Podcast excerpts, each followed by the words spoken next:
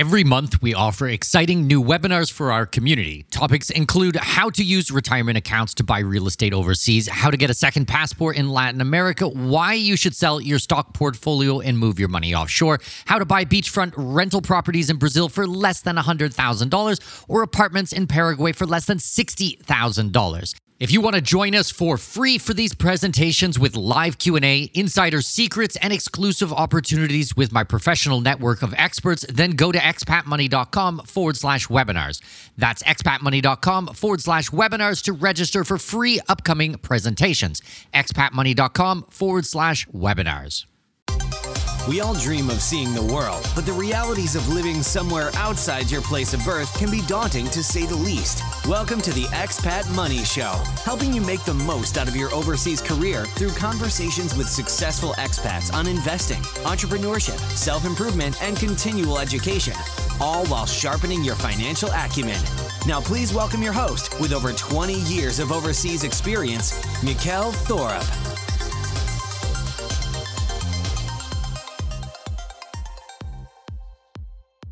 Hey everyone, Mikkel here. Okay, before we jump into today's episode, I want to remind you that if you go to expatmoneyshow.com, you're going to be able to download our special report.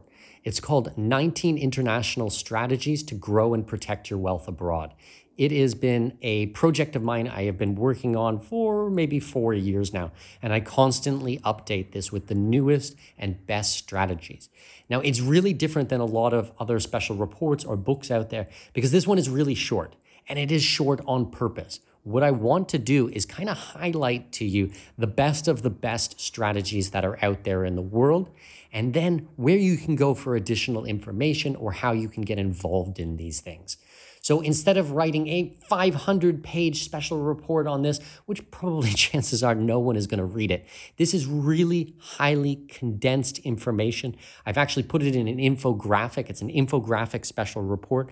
Uh, it has helped thousands upon thousands of people really get a grasp of being an expat and what type of things are out there to protect your assets, professionals that you should be working with, investments, real estate, these types of things. So it's called 19 International Strategies to Grow and Protect Your Wealth Abroad. You can pick it up at expatmoneyshow.com. You'll see it. It's on the very first page at the very top. All you need to do is put in your name and email address. You're going to get a chance to actually join my private email list, EMS Pulse.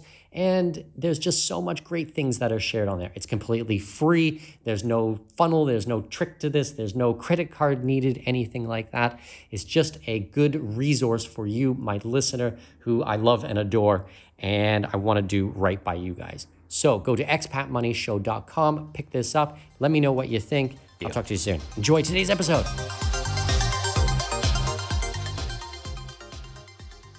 Hey everyone. Okay, we are going to be doing part two of my sailing mini series.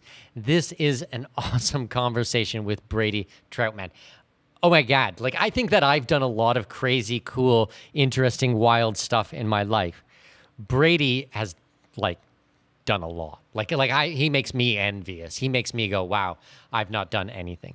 This is an amazing individual. His YouTube channel has something like 670,000 subscribers and they've documented years of travel. So I'm not going to spoil the surprise because I do want you to listen to this episode. But this is part two in our mini series on sailing. So if you haven't heard part one, then you might want to go back and check out episode 120 with Nick and Terysa.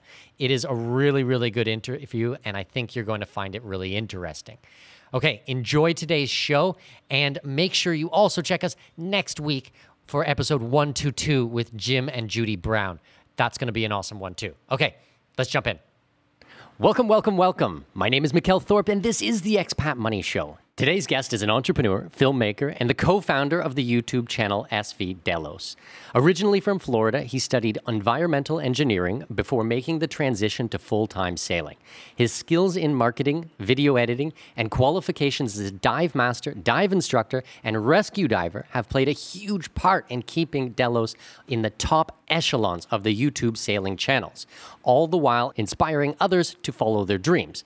Please welcome to the show Brady Trautman. Brady, how are you? I'm good, man. How are you today? doing really well. I'm really excited for today's conversation. I've checked out your YouTube channel. Man, you have done some incredible stuff in your life. So, I guess straight off the bat, like, how did you get into sailing? How did you decide that this is what you wanted to do? And, man, what's your backstory? Yeah, yeah. Well, first of all, thanks for having me on the show, man. It's always good to to talk to people like this and have conversations and kind of spread the word about sailing and travel in general. So it's really cool to be here and chat about it.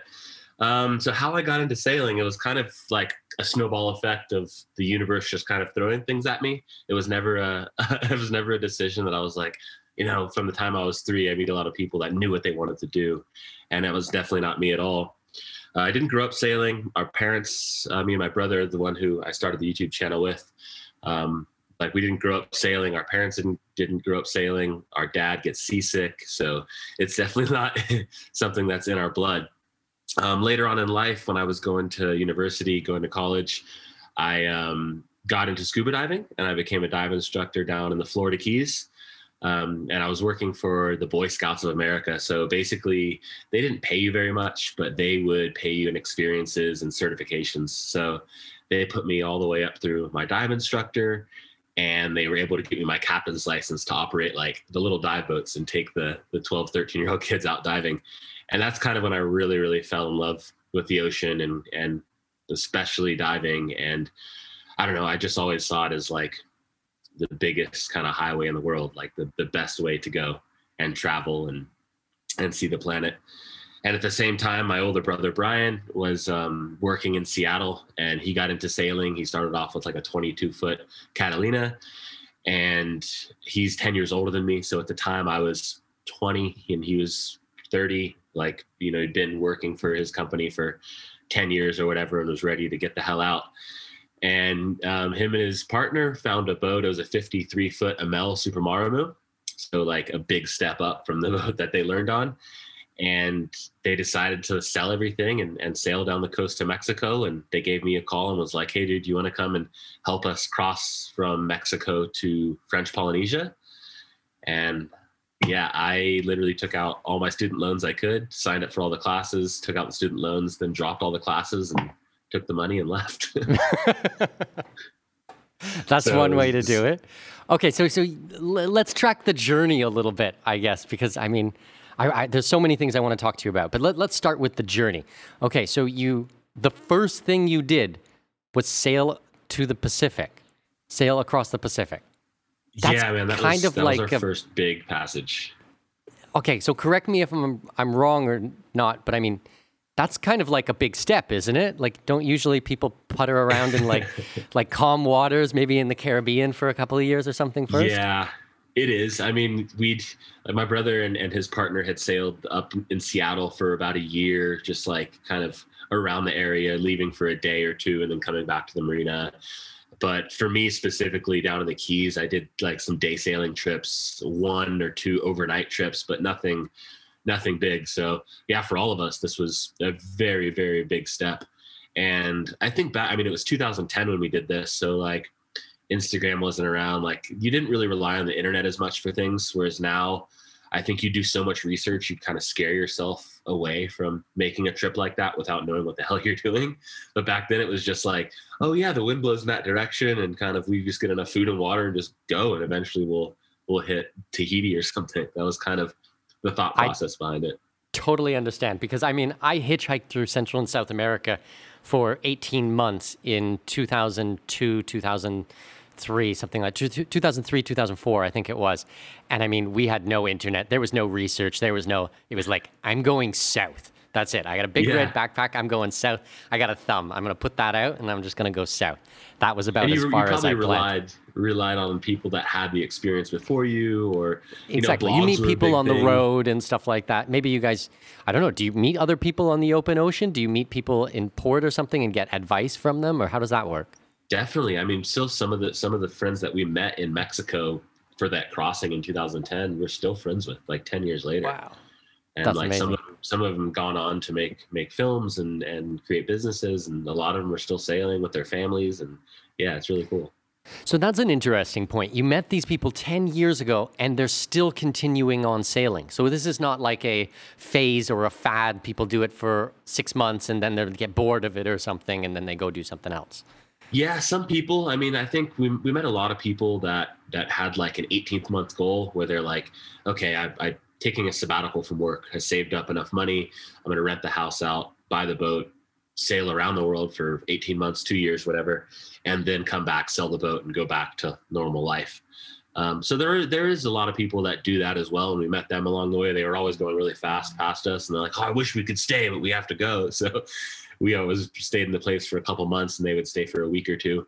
But then, yeah, there's the other side of people that the family that I'm talking about, Totem, they they raised three children on board and one of the kids has gone off to college and the other two girls live on board still and they're they're down in mexico again. They've completed completed their circumnavigation. They're getting ready to cross the pacific again. Wow. So let's yeah. talk about the journey across the pacific. How long does something like that take? Or, or maybe a better question is how long did it take you guys to do?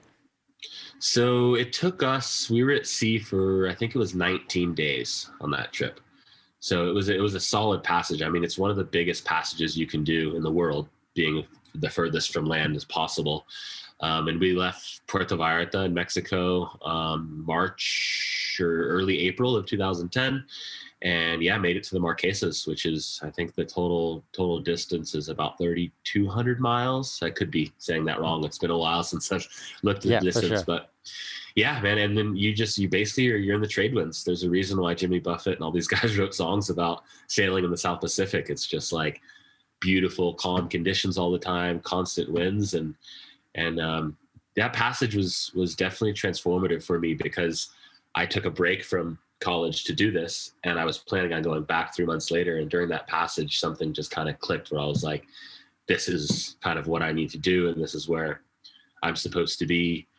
And um, you know the first three days you're like reading and, and listening to audiobooks or watching movies that you downloaded on the hard drive. And then you get super bored and you stare at the ocean for four or five hours at a time. And then all of a sudden like all that shit just goes away and you're like days just like pass by like this. And before you know it, you're like holy shit we've been out here two weeks. And it just doesn't matter. Like the whole world just melts away and the only thing you're worried about is catching fish and eating and getting water see i would like it. that my days start at about 7:30 in the morning. I'm I basically wake up, reach over, grab my phone, and start working immediately. And I finish at around 12:30 at night. And I mean, it seems oh, like man. six six and a half days a week is like this. I mean, maybe I'll take a half a day on Sunday or something, the mornings on Sunday, and play with my kid. But I mean, I've just gotten so caught up in work stuff and building the business. I mean, just staring at the ocean for five hours actually sounds like a treat to me. Like I think that would do me very well for my mental health. We call it CHAB. CHAB. What is CHAB? Explain. It's like rehab, but for the ah. sea. and it not, it's not necessarily for alcohol or drugs. It's just kind of like for mental well-being. It kind of you go on a long passage and you just kind of get back in touch with everything that's you kind of forget when you're working 15 hour days. Yeah, that sounds getting like are you, are you nostalgic. happy doing what you're doing? Are you happy working that much? Yeah, I mean, I'm building my business. I'm building my own brand and everything like that. Yeah. So, and I'm my own boss. So, I do this to myself. But I have a family, and you know, I remember when I met my wife. One of the things that she told me that she loves about me is I'm so responsible. I'm such a good father, and I put in so much time and effort, and I put my family first all these times. So I always try to remember, like, there's lots of times I'm like, I'm so tired. I don't want to do this. I mean, I want to sit around and read a book or something, but I'm like, no, I got responsibilities. I got followers. I've got clients. I've got people who need stuff done, and people are counting on me. So therefore, I'm going to suck it up. That's my job, and I'm going to do it. Yeah, yeah I mean, sure. driven. It's exactly like, um, you know, I'm not a chauvinist or anything like that, but I do think that it's a man's responsibility to provide for his family.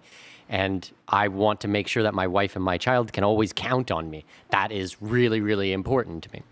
But, anyways, I want to get back to the South Pacific. So, you sailed across the ocean. What were the countries you hit in the South Pacific? Mm-hmm. So, the first place we came into was um, it's called French Polynesia, which is kind of uh, the Society Islands, which is where Tahiti is, and, and people know that very well. Bora Bora, Um, there's also a group of islands called the Tuamotus, which are like very small atolls with like super crystal clear blue water on the inside, and then it drops on the outsides. And then the Marquesas Islands are the, are the furthest east of the French Polynesia group, and um, those are like straight out of Jurassic Park, just like huge volcanic peaks, a lot like Hawaii, uh, super untouched and and um, very like Polynesian culture. It's really special to like leave Mexico, be at sea for three weeks, and show up, and it's like straight up Polynesian culture like you've never seen before. so that's kind of the, the furthest east of the South Pacific. And then as you work your way west, um, the next stop was Tonga, uh, Niue, the Cook Islands, and then Fiji. And by this point, when we got to Fiji, we were we were gone from Mexico for about six or seven months, and the cyclone season was starting. So the biggest thing about sailing is around the world like that is it's always based on the seasons. Like the weather controls everything where you go what time you go where you anchor so when the cyclone season starts to kick in in the south pacific you want to be way out of the way down in new zealand just as if you don't want to be in the caribbean during hurricane season you want to be mm-hmm. out of the way so is that like a migration of boats like do you see the same people at the yacht club in different countries as time goes you by? because everyone kind of follows the same rough route or or do you see people and then never see them again and it's always new people? You know it's it's both. Like i said some people are moving at a faster pace so people will blast past you but you, you often find these groups of boats and like we call them buddy boating or whatever but there's these little communities that join together and you just become friends and it happens a lot with kid boats so like if there's two families on separate boats and they have kids of similar ages, they'll just stay together for like months or years and just sail to the same islands and have the kids learn together and play together. And when you say together, do you mean like you can still see the other boat while you're sailing, or it's like I'll meet you in Tahiti in two weeks and yeah, we'll catch both, up then? Both, both really. Okay. Yeah, cool. I mean, I think when people first start out and they and they want a buddy boat, they want to be within eyesight range um, just for safety's sake. And and but once you start sailing, you're like, we're gonna leave tonight. Okay, we'll leave tomorrow. We'll see you in Tahiti, or we'll see you in a week at, in Fiji, or whatever it is. Um, but yeah, there's there's definitely a huge migration of boats every year from Mexico to um, you know either New Zealand or Australia, and they're all doing the same thing. It's called the Coconut Run. You, you go across you go across the South Pacific or the Barefoot Run, you know, because you don't have to wear shoes. Yeah, and you end up you end up nine months later in New Zealand, and and uh, yeah, escaping the cyclones. Amazing. So, did you do much diving when you were in the South Pacific? I lived in the South Pacific for yeah. four years and just dove all through Tonga and Vanuatu and Fiji and Australia and New Zealand and all over the place there. And it was spectacular. Yeah, that was a huge thing for me because I was a dive instructor in the Keys before this trip. And like I remember, I mean, the, the dive shop next to us in the Keys, I would go through the magazines and I'd see like people diving in Bora Bora and all this, and it was like, holy shit! Like I have a chance to go to the places I've been looking at in magazines. So it was huge. Yeah, we we put a compressor on Delos so we could fill. You had your own tanks. compressor on the boat. Yeah, we had oh six dive God. tanks and our own compressor. I was already we, jealous of you, Brady. Now I'm like super. yeah, man. We just we would dive. I mean, we that was our thing is like you know you can some people travel the world by sailboat and they surf or or they they go on hikes or whatever they're foodies and they want to just experience the best of the food culture our thing was, was scuba diving for sure we would go to so you just had your you had find. all your own gear you had your own tanks you had your own compressors so you were like self-sufficient uh, yeah, for diving yeah fully self-sufficient yeah solar panels everything just ready to go that's amazing because all of my yeah. dive trips like i've dove certainly not as much as you have, but I've dove, you know, 130, 140 times in 15, 20 different countries. But I go on dive holidays. I fly to a country, I dive my heart out for seven days straight, take a couple days chilling out, and then fly back and would go to work or something like that. That'd be my vacation. But yeah, the dream is to be able to dive anytime. So let me ask you when you do have that option of diving anytime, do you take advantage of it or does it kind of get like, uh, I don't feel like it. It's I've done this before. I've seen it before. Yeah, it, it, does get. I mean, it does get like that a while. Like you do get a little bit jaded. Um, I don't know. Even after ten years, we were still super in love with diving just as much as when we started, and for different reasons. Especially when you get into underwater photography and videography, you'll be like, "Oh, this dive, I'm going to focus on the smallest things possible." And then, you know, maybe you'll spend two days going out of your way because you heard there's a chance of seeing a whale shark or manta rays somewhere. So you kind of have these goals that kind of keep it very fulfilling. Um, one thing that's really special about diving so much is you don't have to do long dives. So like, you know, when you're on when you're on vacation, and sometimes when we go with companies, they're like, okay, this dive's going to be an hour and 15 minutes long. And you're like, what the fuck? Yeah. like, our, you know, our, like when we dive off, off Delos, you know, sometimes we do 20, 30 minute dives because it just doesn't matter. Like if there's nothing there, we get bored or it gets cold, you just get out because you can, you can do it again at any point. Yeah, because the you're not doing like, okay, you got two tanks for the day and you want to get every last second out of those two tanks and then No. that's it. I mean, No, luckily, luckily we didn't, yeah, we didn't really dive like that. So crazy. very grateful. So cyclone season is coming in, and you're leaving the South Pacific. I, I'm I want to do the around the world. Like, what happened next? Where'd you go next? Well, I was supposed to fly back and finish college at that point, and um, I didn't. I just decided to to. I called my dad, who had my car, and I told him to sell it or take it over. And I was just like, "This is what I want to do." And I think college for me was all about figuring out what I didn't want to do, and kind of just you know sticking to the norm of like, well, I'm supposed to get a degree. I'm supposed to do this. I kind of enjoy this, but nothing ever felt right until I was actually sailing and traveling and that's when I, I feel like I could invest 100% of my time and my energy and and my student loans into what I actually wanted to learn, and that was just about the world basically and see where it took me. Um, but it only lasted so long. So when we got to New Zealand, we were we were dead broke. Like we had no money left in savings. Uh, the boat wasn't paid off; it was mortgaged just like a house. So we had a boat payment. So we went off and looked for jobs, and we did random work. Uh, my brother worked; he, he's electrical engineer. That's what he majored in. So he helped out some bigger yachts with electrical systems on the boats.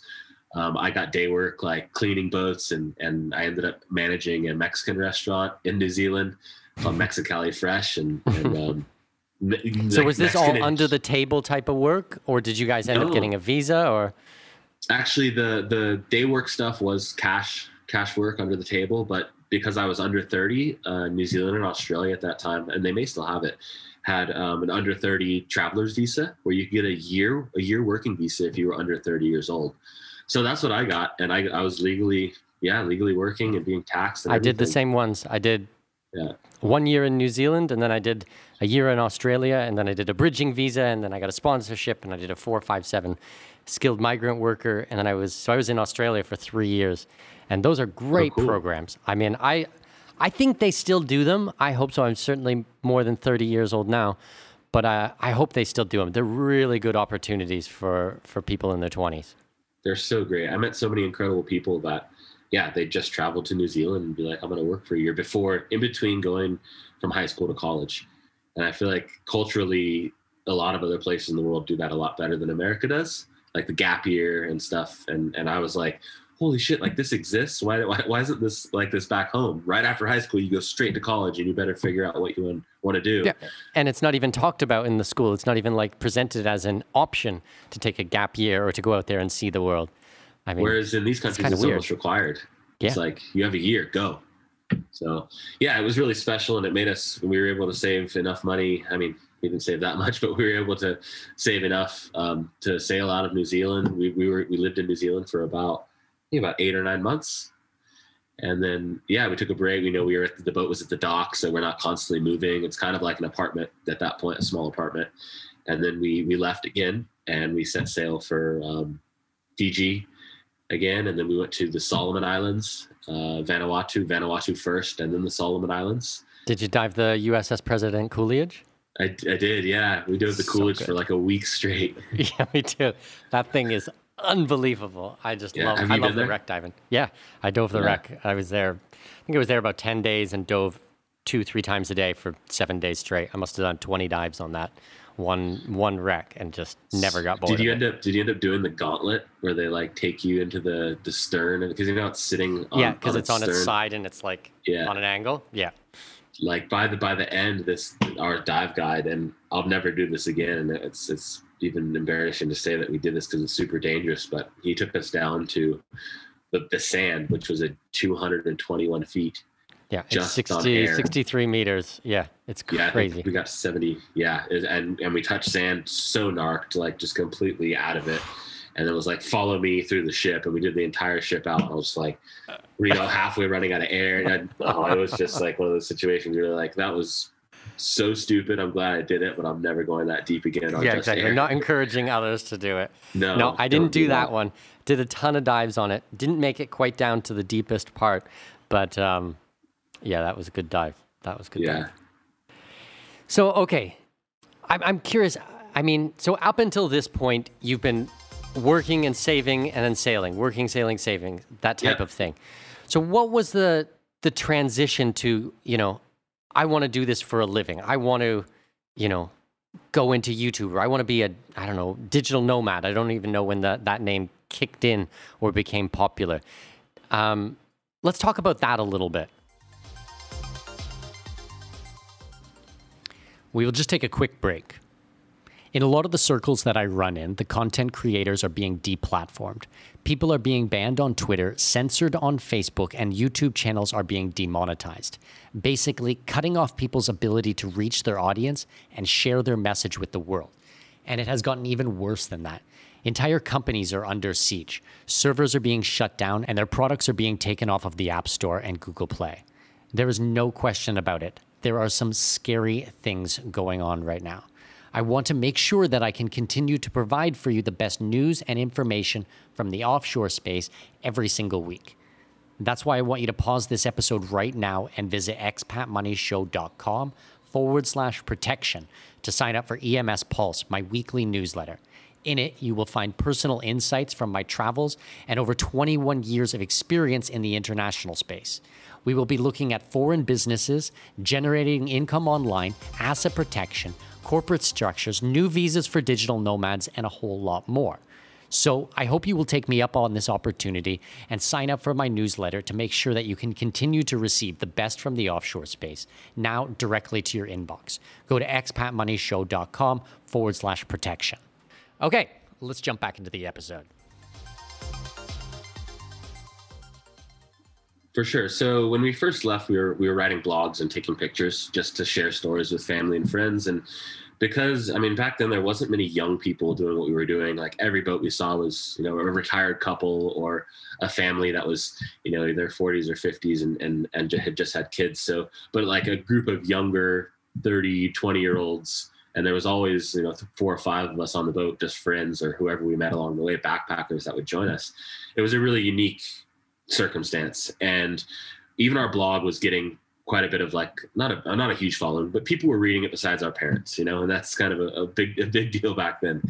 And um, but still, our, our our family and friends were still like, I don't get it. Like, what the hell are you guys doing out there? Like, you're living on a boat, you're traveling from place to place, and the pictures and the stories are cool, but we just don't understand it.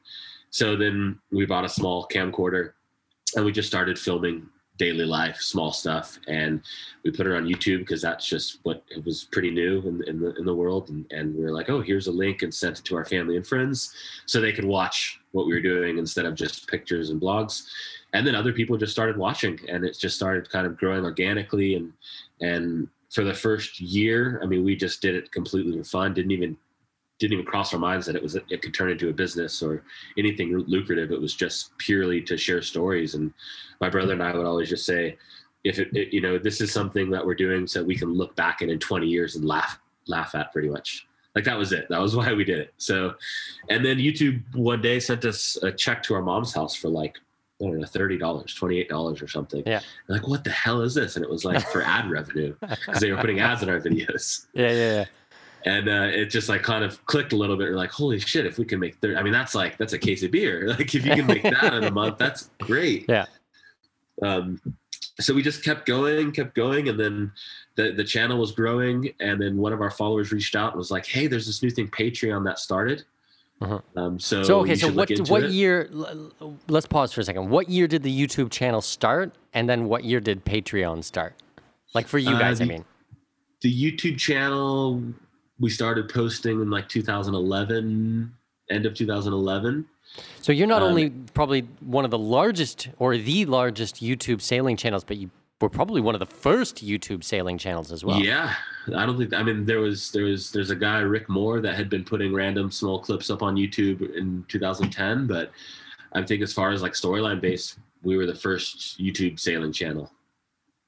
Yeah, and then it just yeah, and now there's I don't know twelve thousand of them, I think something Yeah. like that. but um, yeah, so the 2011 or so is when we started kind of releasing short videos on, and they, a lot of them were just pictures and music and stuff, just like montages. And then uh, 2013, maybe the end of 12, so like a year and a half later is when somebody was like, "Hey, there's this thing Patreon you, you guys should look into," and that's when we started our Patreon account.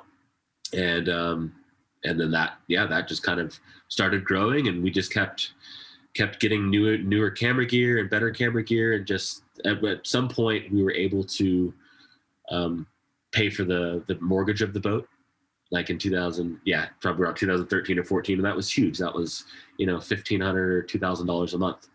And that was just like we still had to work and we still had to like go off and do things that wasn't a full-time job making the videos but it was just huge that it was cutting it out and then we saw the scalability of it and you could just see like if you just keep doing what you're doing eventually more people watch become patrons and you don't have to work harder you just kind of have to keep doing what you're doing and be consistent about it. So once we started releasing videos every friday and our we got i mean once you do things for so long like i'm sure you know you you get really good at it. So like our editing skills got a lot better our videography skills got better and we kept reinvesting into newer and better cameras and just trying different things and following different storylines. And yeah, then it just kind of grew to a point where we were like, we can actually turn this into a little bit more than just a lifestyle business and, and make a little bit of a career out of it. Amazing. So break down for me what were your not roles and responsibilities. That makes it sound so boring, but I mean, what were the things that you were kind of doing? What were the things your brother was doing? What was the kind of things that his partner was doing? I mean, did you guys have a division here or did everybody do everything or was it really thought out at the beginning when you were making these videos and starting to grow? Yeah, when we when we first started, I mean, everybody was doing everything. We were all filming, we were all editing. Um, my brother, I mean, because the boat is his name, he's the captain of the boat. Um, so, but but it was never like um, a captain and crew situation. Like the way we all handled it was like this was our boat, it was our home. So we all made decisions together. We all voted on where we wanted to go, what we wanted to do. Um, a lot of the maintenance stuff we all split. So it was definitely a, a a group effort in all aspects. Everybody did all the cooking, like and it was all a huge, yes, huge group aspect of it. And then, all right. So, if you were with your sibling for so long, did you guys get along the whole time? I'm trying to think of like what me and my brother would be like. I mean, I, I had him traveling with me for years, and we did pretty good. But we also had like separate apartments, or I mean, at least separate bedrooms and things. But I think in a boat, I mean, that must get a little bit cramped, and maybe tempers flat flare. I don't know. Yeah, that's that's a huge question, and we get that so often. It's just like, how can you live with your brother for so long? And and aren't you guys? Did you kill yourself along the way, or how how do you not get in fights? And and I don't know. I think for for my brother and I, because we have a ten year gap between us, we we were just far enough apart where, and we had a lot of the same interests. So we got along super well. Like, I mean, there's there's definitely disagreements and we get annoyed with each other. And at the end of the day, we do have very different personalities. But I think they complemented each other, especially with building the, the channel and the business and stuff. So I don't know, man. It, it's we have a brother between us as well. So there's a middle brother, and we're, we get along really well too. But I think it's just kind of the, the more I think about it, our kind of low key personalities where it's just like communication and we don't want any drama and it just kind of works. Yeah. works and out. you guys are mature enough to understand maybe it's not worthwhile to get that last word in or something like that. yeah, exactly. But okay. So you just threw another wrench into it. Okay. You have a brother who is aged between the pair of you. How is Yeah. he not like super jealous that you guys, well, first of all, are spending so much time together.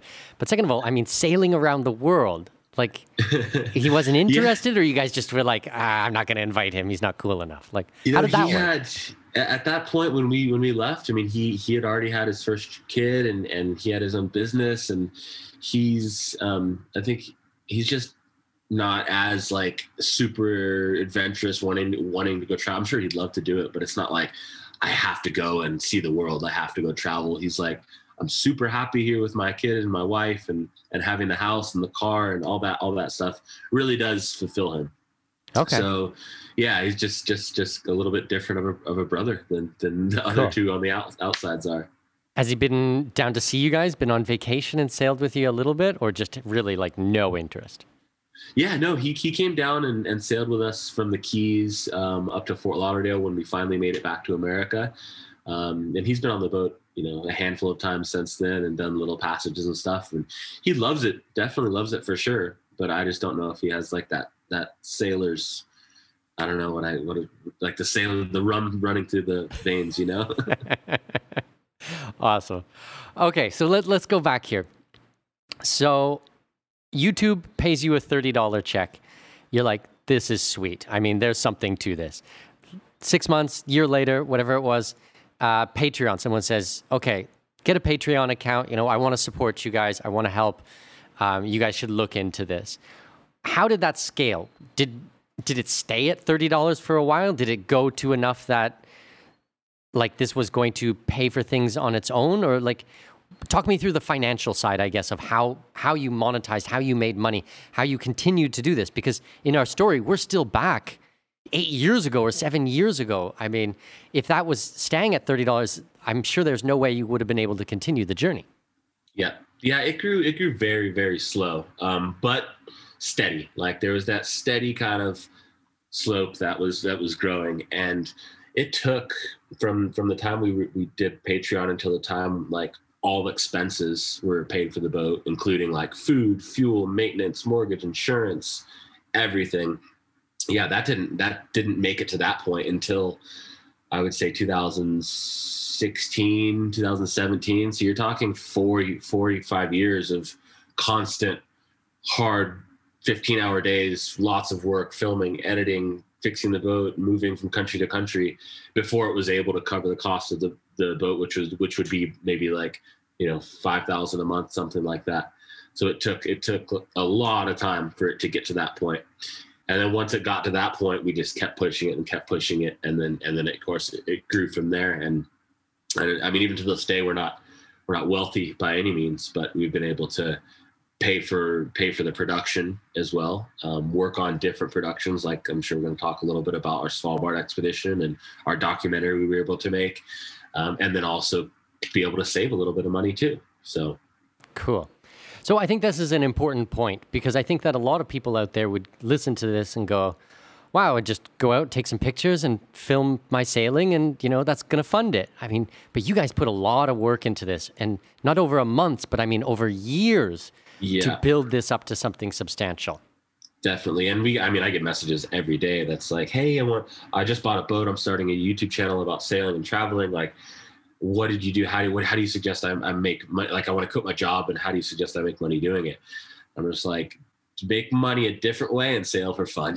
like that's, you know, it, it's hard advice, but you, the only reason we were successful is because we didn't see it as a way to to turn it into a job. We loved what we were doing and we were authentic about it. We're like, if this never makes money, it's awesome. Like we love it. We can look back in 20 years and look at these videos. We're traveling the world. If, if it pays for a fraction of our traveling cost, awesome.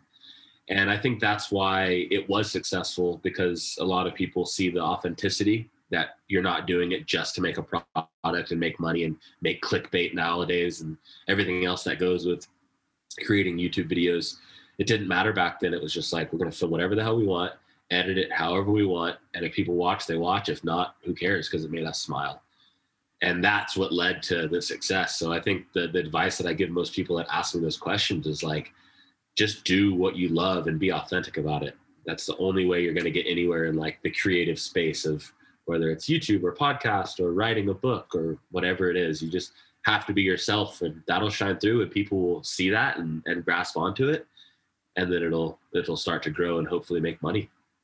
That makes sense.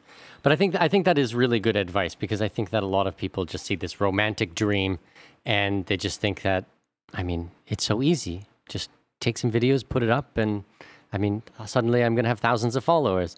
First of all, yeah. I think that the space and everything, every niche out there in YouTube is massively crowded at the moment. Like I think yeah. whatever it is you want to do, so yeah. that's and good that's advice. Another, that's another good point that you said too. I think it was timing too, because you know, it, right now, if we were to go do the same thing, I don't even know if I would. I'd start a YouTube channel. Like I don't know if I'd be into filming it. It was because nobody was doing it that it felt super authentic, like you were doing something special for the first time.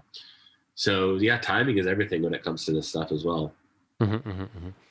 Okay, so you leave New Zealand and you went off to Fiji, you went to a couple more South Pacific islands. You've got a little bit of money in your pocket. What did you do next? Did you go up to Asia? Did you turn around and go home? Where did you go? Yeah. So then we went up after we went to Australia and we stayed in Australia. I mean, we were still this is this is 2012 still, so before before we started being able to make any sort of money. Um, so we were very broke. Like if we were broke when we got to New Zealand, when we got to Australia, we were like in debt broke. like oh, like borrowing money, credit cards, all kinds of stuff.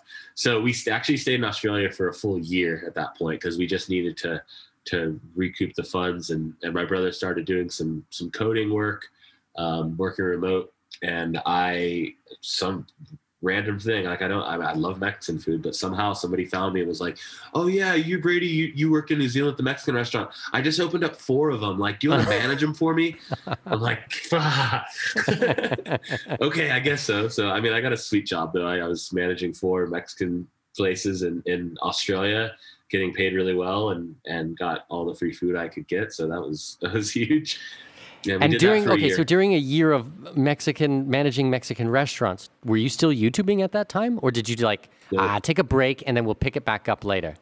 Yeah, we we weren't YouTubing at all at that point. I mean, we we had we didn't even really we didn't really start like really filming and going after it until we left Australia that year. It was the end of 2011, I think. We had some we had a few videos up on YouTube, but during that year, we didn't film our lives. We didn't edit. We didn't do anything until we do left. Do you regret again. not filming that? Do you wish you had that kind of that that year documented like you have the other ones?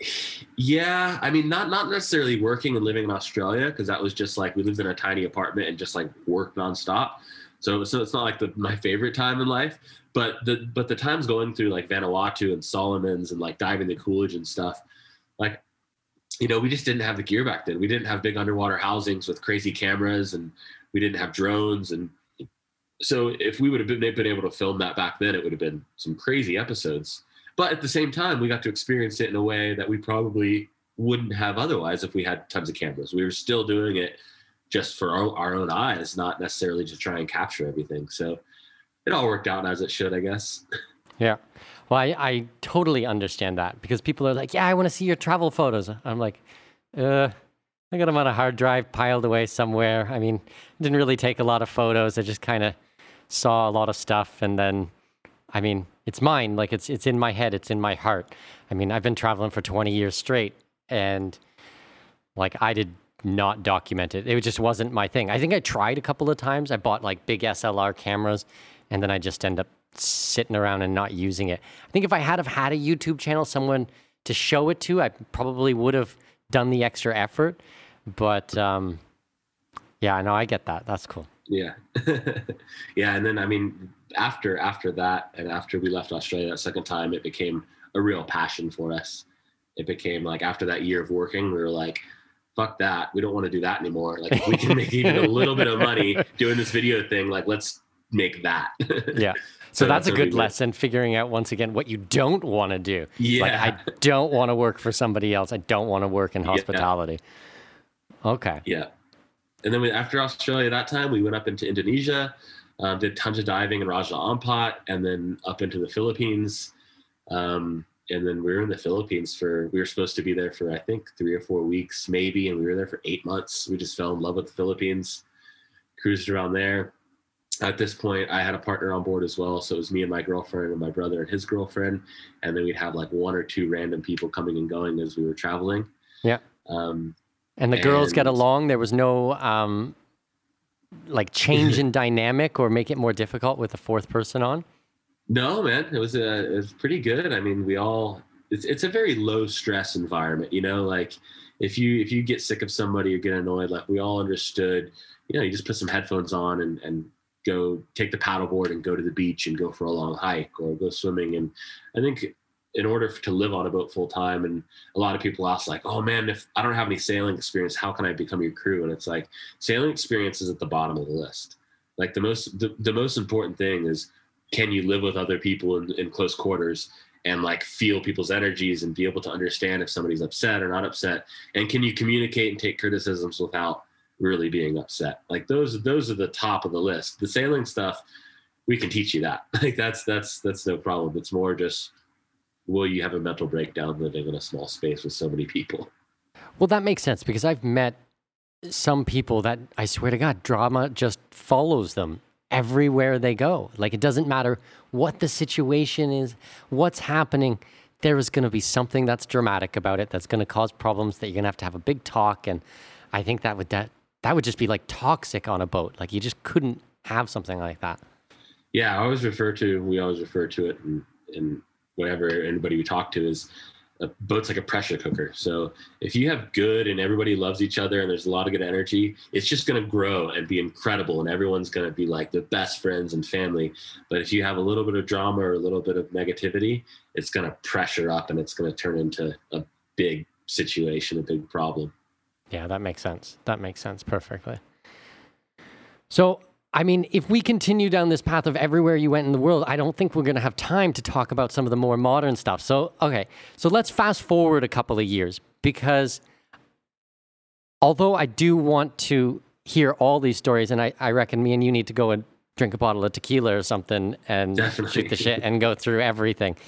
But okay, for, for my for brevity's sake and for my audience sake, let's let's fast forward a little bit. You've done some like if that stuff wasn't wild enough, the stuff you've done in the last couple of years is like really wild. Like I was watching some of your clips and your videos from sailing in the Arctic. Can you talk to me about that? Like first of all, I guess like what was the genesis of this idea because that is not the the typical type of sailing I think people would expect. Yeah, definitely. I mean, after so just to kind of speed up the timeline a bit, we left Asia, um, we crossed the Indian Ocean, uh, we ended up in Madagascar and then South Africa, and we were in South Africa um, about to cross to Brazil.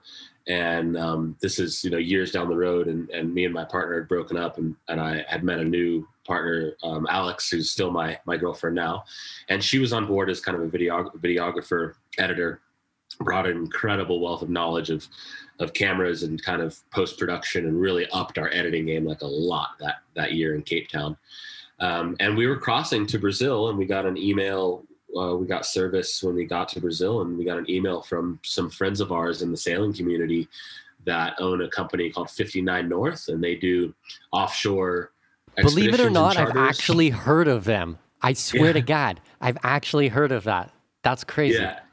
Okay, they do- sorry, they do, didn't uh, mean to interrupt like a, you there. A full, no worries. They do like a full sailing podcast called On the Wind, and they just take people offshore for offshore experiences and people that want to learn how to sail offshore, or it's a bucket list item. They'll be like, we're sailing from the Caribbean to um, Annapolis, and you know it's a eight day trip, and people pay to come along and join them. So they they do a lot of um, stuff up in northern Norway as well, and and and up high latitude stuff. So they made trips to do some expeditions in in the Arctic, and they wrote us and they're like, listen, we don't have. There's three weeks of our timeline that we don't have booked, and we want you guys, if you want, we want to invite you know the Delos crew to come up and film it and like share the experience from your perspective behind the cameras instead of just having like normal guests come aboard.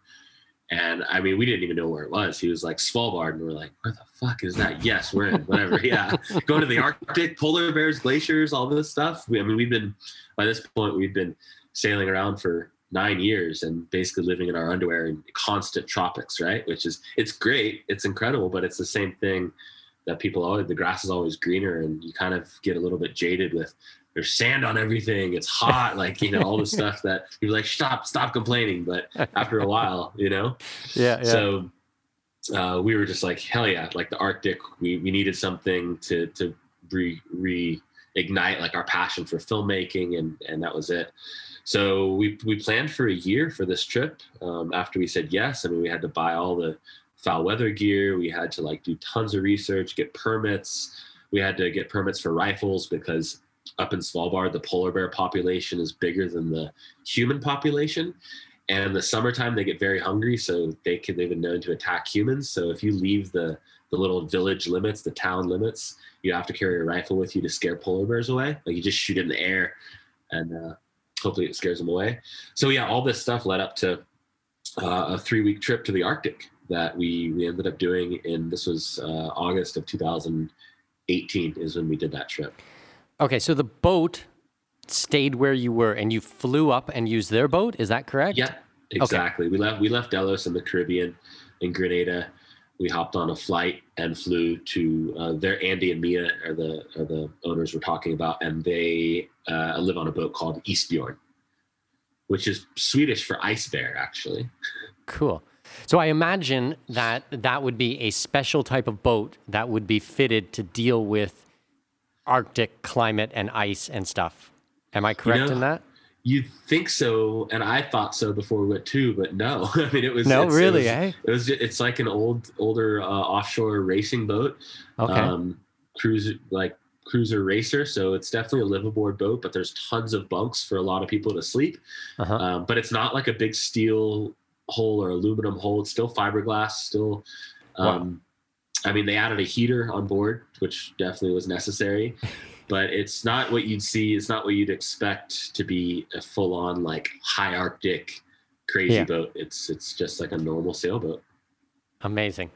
And then, did you guys do any diving up there? Did you do any dry suit diving or anything? We didn't do any diving. Uh, there was a guy James that was with us. That's an amazing uh, photographer that we brought along, and he got in the water plenty with his dry suit, but just like swimming around and taking photos. We didn't do anything under under the surface. hmm And no uh, Wim Hof jumping into cold water type of thing? We did. We did that. It was terrible. Did you really? yeah. Yeah, we got into the water right in front of a glacier at 80 degrees north, and that's the name of the series is 80 degrees Cool. north, sailing on top of the world, and and yeah, jumping in the water up at that up at that latitude is just. I mean, it feels like. Can you even describe something like like what would like, I've been in cold I'm from southwestern Ontario. I've been in cold water, but I've never been in anything like that, I'm very sure. Yeah, you go. You have to go watch the documentary. Our reactions say enough. it's like it's just you know pins and needles. Your body goes numb. It's it's intense, man. It's it's it takes your breath away, and I can see how people can have a quick panic attack and then maybe have hypothermia pretty fast. So you just have to. Andy loves it. The guy, the captain of the boat, he was in the water on his back, like just breathe, relax, and we're like, fuck you. but it was a great experience jumping in the water there, and you kind of have to do it. It's kind of a rite of passage when you're up at that that altitude. for sure, for I sure. saying altitude at that latitude.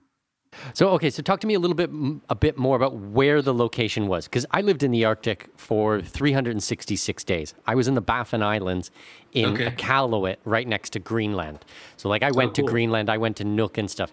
But were you more in the Scandinavian side? Did you stay over there, or did you sail a lot in the area? Uh, we just stayed in the group of the archipelago um, of well, Svalbard. So it's like it's if you it go up to the northwest tip of Norway, and then you go just northwest of there. Yeah, it's hard to see the map, but it's it's just it's 600 miles from the North Pole, and it's just a small island. So we just stayed around that island or that group of islands for for three weeks straight. So again, it's kind of yeah north northeast of of Greenland and Iceland, a little bit higher up into the Arctic Circle. Beautiful. So then talk to me about the documentary. So you guys decided you were going up there specifically to film what it is like for sailing there. Um, talk to us a little bit about the documentary and then the monetization of it, because I think this kind of circles back to our conversation earlier about how you funded your trips. And this is a really interesting way you've done it. Um, I'm not going to spoil the surprise, but I mean, I've never seen anyone do this type of monetization. Yeah. So when we when we first said yes to this trip, we knew we wanted to do something different because in the YouTube world, you can only push yourself so much as as videographers and editors and filmmakers because there's always that Friday deadline. If you're putting a video out once a week, like you have to release it.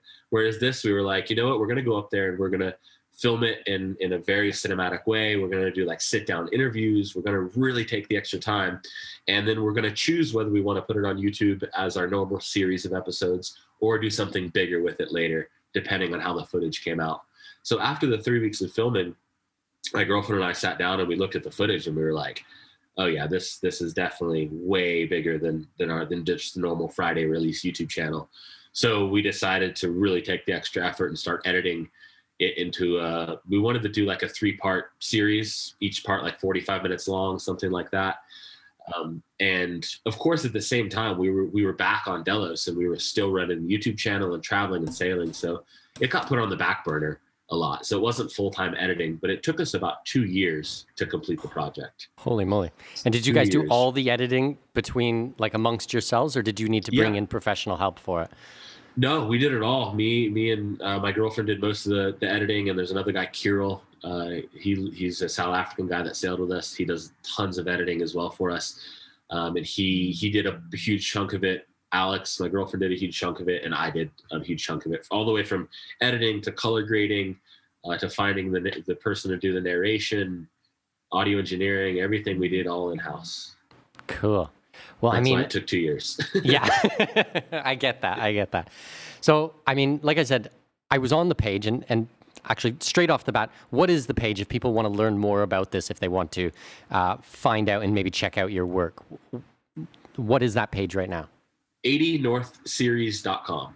80northseries.com. 80northseries.com. I went on that and I watched the trailer and I was like, wow, this looks like, you know, BBC Planet Earth, you know, style of David Attenborough type of documentary. And I'm like, that's this is not what I was expecting. I, I have to be honest. I mean, I was thinking YouTube. I had seen you guys' YouTube channel probably like six months or a year ago. And then when um, we got introduced, I was like, yeah, I know their work. And it was like, I knew, I knew a little bit about sailing, not very much, but I mean, a little bit.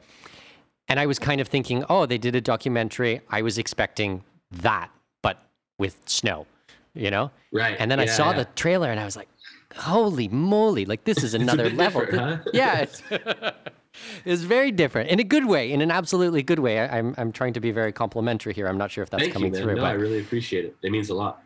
It means a lot. Yeah, I mean, like like people in the sailing industry have described it as being like YouTube meets Jacques Cousteau meets Discovery Channel, like something Yeah. like that. Like it's, it still has like our personality and our vlogging kind of style, but it also has very cinematic and well thought out shots and interviews and, and incredible footage. So, and and the the reason we we wanted to do that is we wanted to really separate something from Delos as well, where where if you'd never heard of Delos or never heard of sailing around the world, whatever, you could still watch this miniseries and understand who we were and what was going on. That was a huge part of it, is that it would it could appeal to everybody. So once we started finishing it, then we we were looking to what to do with this, right? You're like, okay, well the traditional routes of Netflix or Hulu or Amazon Prime or Discovery Channel, all these things. Um, and when we started going down that route and I started talking to all the executives and the people that take on these new projects, a lot of the feedback was basically like, where's the drama? Like, you know, we need to change this music here, or this is too long, or, or that's not going to fit. It was just a lot of like, change a bunch of things and they never really uh, gave us a formal offer but from what i talked to of friends that have got documentaries bought by them it wouldn't have been i mean maybe it maybe would have covered our production budget it would like it wouldn't you know it was so low that it was just like yeah we just sat back and we're like okay well what do we what do we do how do we release this in a different way So you had a finished product, completely done. You showed it to them, Yeah. and this was kind of the response.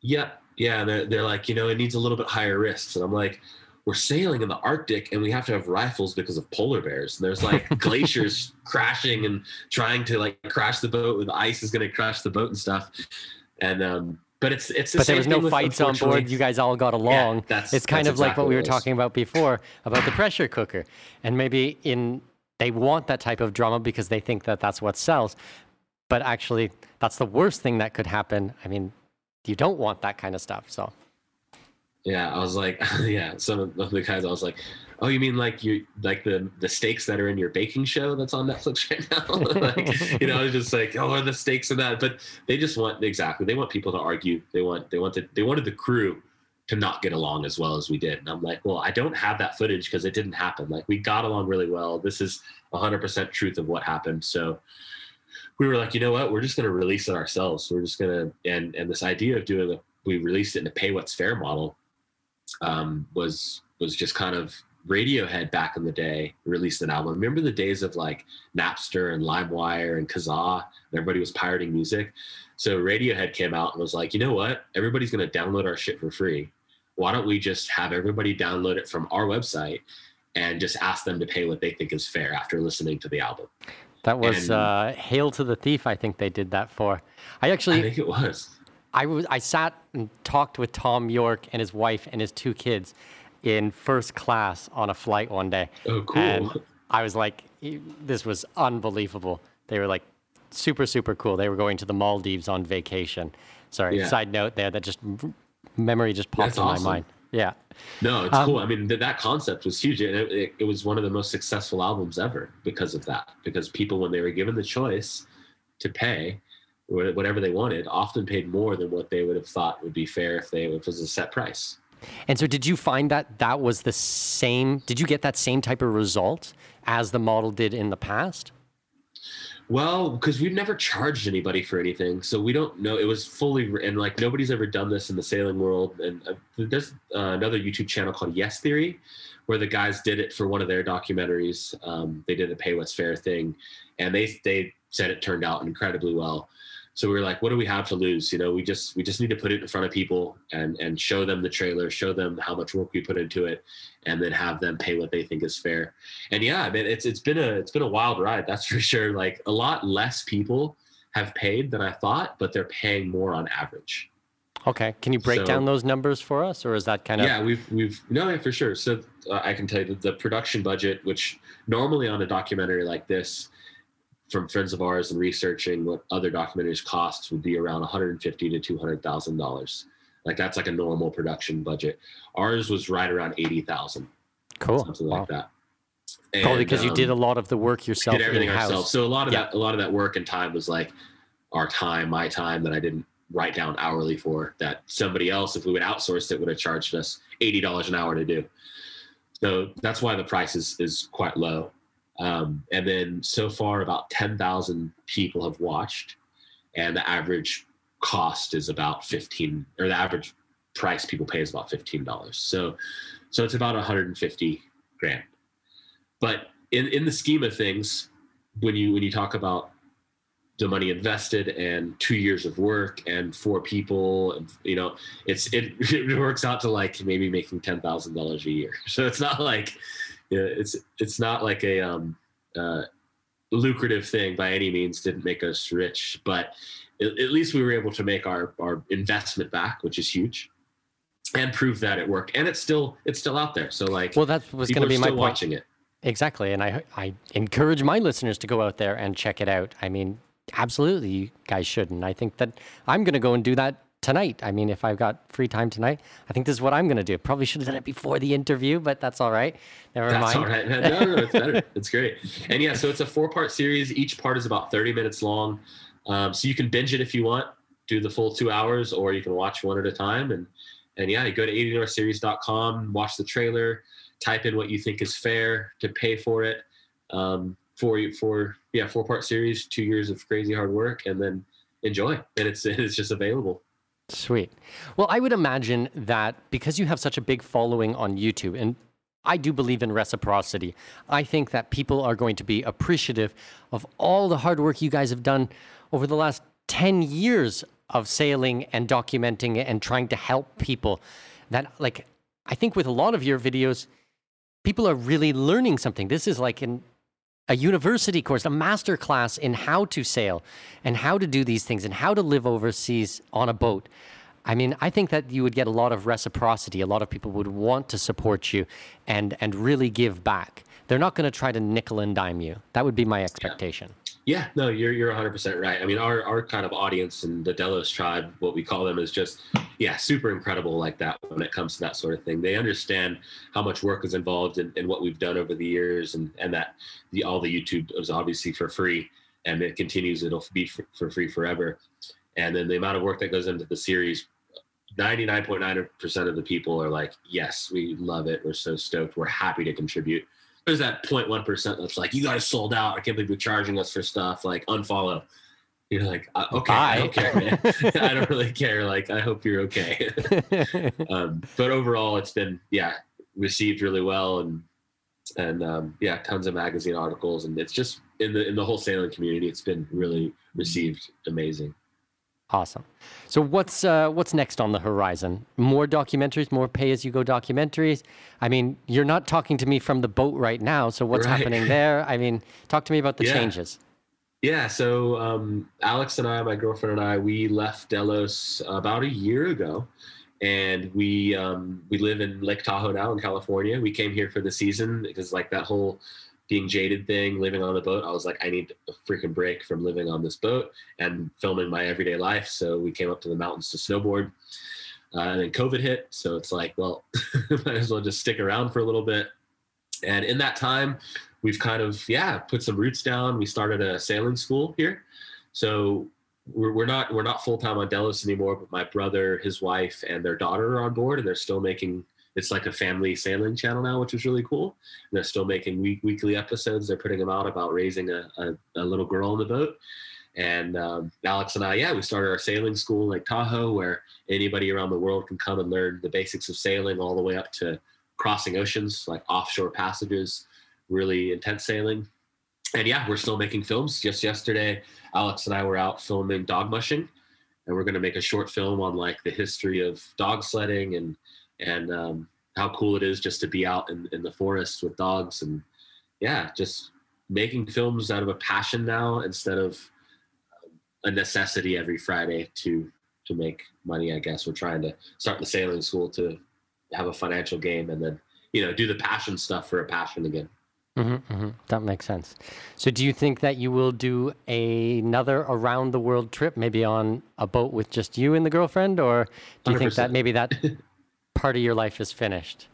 Hundred percent. Just the other day, we were looking at a boat uh, down in Sausalito. It's a 42 foot 1980 passport, and it's an ocean-going crossing boat. That's that's definitely going to be part of our our fleet, and we're going to use that to sail down to Mexico, across the Pacific, and also to bring people on board to teach them how to provision, how to check weather, how to how to properly live on a boat and sail the world if they want to do it. Sounds amazing. Brady, awesome conversation. Super, super interesting. I'm really stoked for you. Man, you've done some awesome stuff. Um, if my listeners want to find out more about what you do, if they want to check out the channel, if they want to check out the documentary, please give them that link. Uh, where can my people find you? Where can they reach out to you? Yeah, if you just search SV Delos on Instagram, YouTube, Facebook, that's kind of you'll find over 400 episodes of us sailing and traveling the world there. That's gone from me being a 20 year old to all the way up to like 33. So like you can see me growing up through the episodes. Um, and of course, my brother now has a baby on board, so it's a really cool channel to follow from the beginning. Um, for us specifically for the sailing school, you can check out Cruisers Academy on um, both on YouTube. We have a YouTube channel and on Instagram and cruisersacademy.com. And then, of course, the documentary is 80northseries.com, and you should go watch that right now. Perfect. Thank you so much, and we'll talk soon. Okay, Brady? Thanks, man. Thank you so much for listening to today's interview. Talk soon. This episode may be over, but your journey to greatness continues by visiting our webpage and signing up for our newsletter. For convenient access to new episodes, show notes, and other crucial resources, visit expatmoneyshow.com. We look forward to you joining us on the next episode of the Expat Money Show. Safe travels. I have managed to secure exclusive rights to a block of villas in one of the hottest up and coming regions in my current home country, Panama. Join me Saturday, May 4th at 10 a.m. Central, 11 a.m. Eastern Time for our special presentation called Investors Workshop, capitalizing on the globally recognized resort brand coming to Panama. We will discuss how the tourism landscape in this region will change rapidly upon the public announcement of this project and how I have secured the rights for my clients to capitalize on this opportunity before anyone else. Thanks to my connections in the region, I have negotiated pricing that front runs everyone else. Think early, early bird pricing. From gourmet restaurants to vibrant clubs, poolside activities, and even live bands, this resort is going to pump some serious life into the region. But this isn't what excites me or what should excite you either. The exciting part is that these world class amenities and top brand will attract tens of thousands of tourists. Tourists who will fork over top dollar to stay at our investment properties. Register free at expatmoney.com forward slash webinars. That's expatmoney.com forward slash webinars to register for this free real estate workshop. See you on May 4th at 10 a.m. Central Time. That's 11 a.m. Eastern Time. Go to expatmoney.com forward slash webinar.